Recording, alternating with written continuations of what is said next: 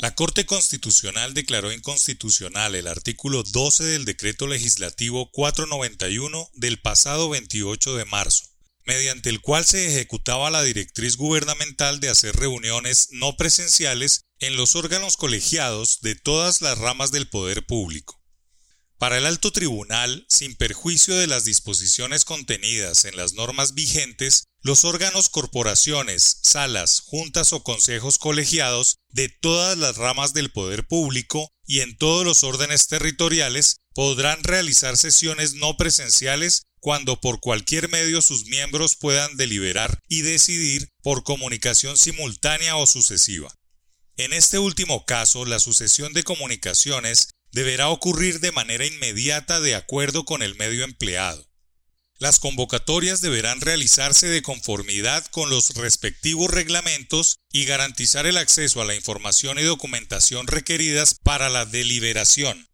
Las decisiones deberán adoptarse conforme a las reglas de decisión previstas en los respectivos reglamentos, de todo lo cual deberá quedar constancia en las actas correspondientes a dichas sesiones, cuya custodia estará a cargo de sus secretarios excepto los asuntos y deliberaciones sujetas a reserva, como las de los órganos colegiados de la rama judicial, las sesiones no presenciales deberán ser públicas, para lo cual se deberá utilizar únicamente los medios o canales habilitados para el efecto en el reglamento. Lo dispuesto en el presente artículo tendrá vigencia hasta tanto permanezca vigente la emergencia sanitaria declarada por el Ministerio de Salud y Protección Social.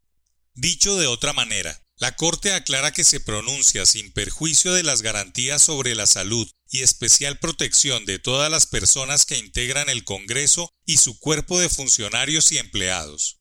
Clave sustentar que la sentencia impacta el futuro, no lo hecho en los últimos meses de la cuarentena, por lo que todo queda igual, pero no se podrá repetir. Es decir, las decisiones virtuales tomadas por el Senado y la Cámara al amparo del artículo 12 no se echan para atrás.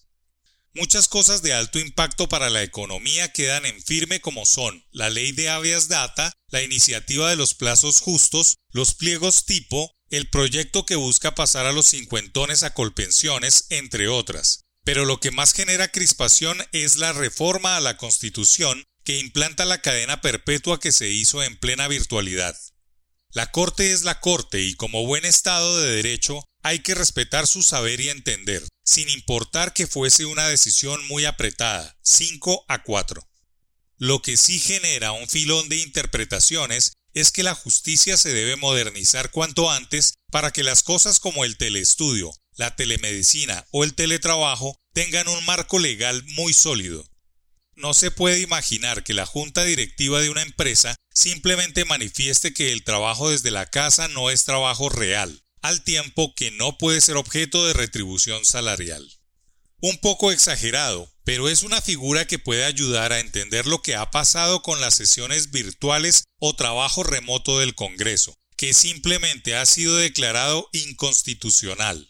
Lo paradójico del tema es que la Corte tomó la trascendental decisión en una sala virtual. Es evidente que debemos apurar la cuarta revolución industrial del poder legislativo.